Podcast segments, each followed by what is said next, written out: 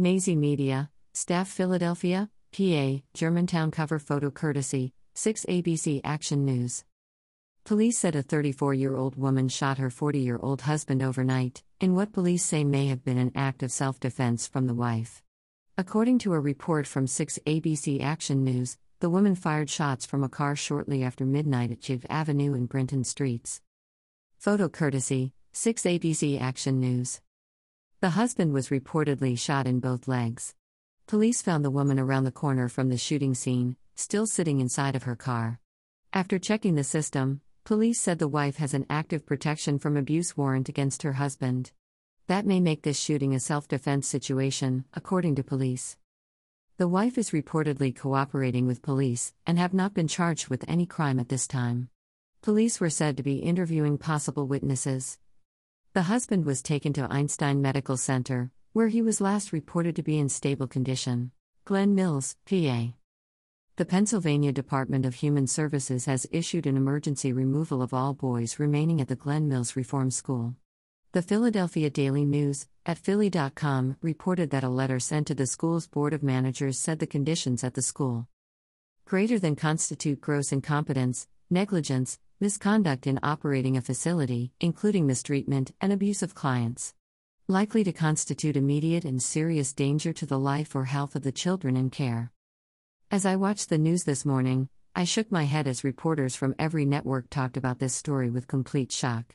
I also watched in shock. Not the same shock news reporters had. Their shock is a naive shock. A shock that comes from believing that the moment you hear about something is the moment that something began happening. As a Philadelphia native growing up in Philly, Glen Mills was one of those places kids were sent to serve their time when convicted of a crime. Hell, sometimes kids weren't even sent there for committing a crime.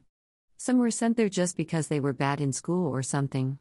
Kids from my neighborhood were sent to a bunch of different reform schools and juvenile prisons when I was growing up, but Glen Mills was always the one you heard horror stories about. Always. Listen, I'm going back to the 1980s.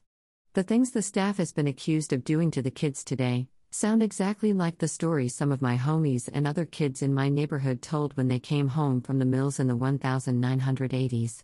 The staff was literally beating the shit out of the kids there. I was one of the lucky ones. I was never arrested, or even caught, committing crimes as a juvenile, but I never doubted that the stories my friends told were true. How hard is it to beat the hell out of a scared kid, then threaten to do worse to them if they told someone? To take it a step further, what's the chances that anyone would even believe this poor kid whose staff believed no one cared about, even if they had told someone? Remember, some people were basically doing time there. You weren't going home at night. You were basically doing a bid.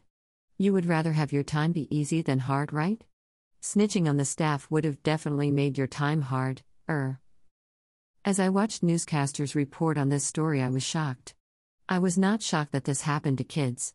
My shock came from the fact that someone finally investigated this school, these claims of abuse, and getting those kids out of that place.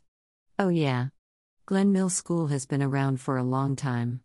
A long, long time. The school opened in 1826. Just for kicks, I asked my father if he'd ever heard of Glen Mills School. No, I don't think my father was alive in 1826 when the school opened, but I'm sure that his youth days were probably sometime in the 1950s, or somewhere around there. When I asked my dad about Glen Mills School, you know what he told me. The exact same stories that I remember my homies from around the way telling me when I was a kid back in the 80s.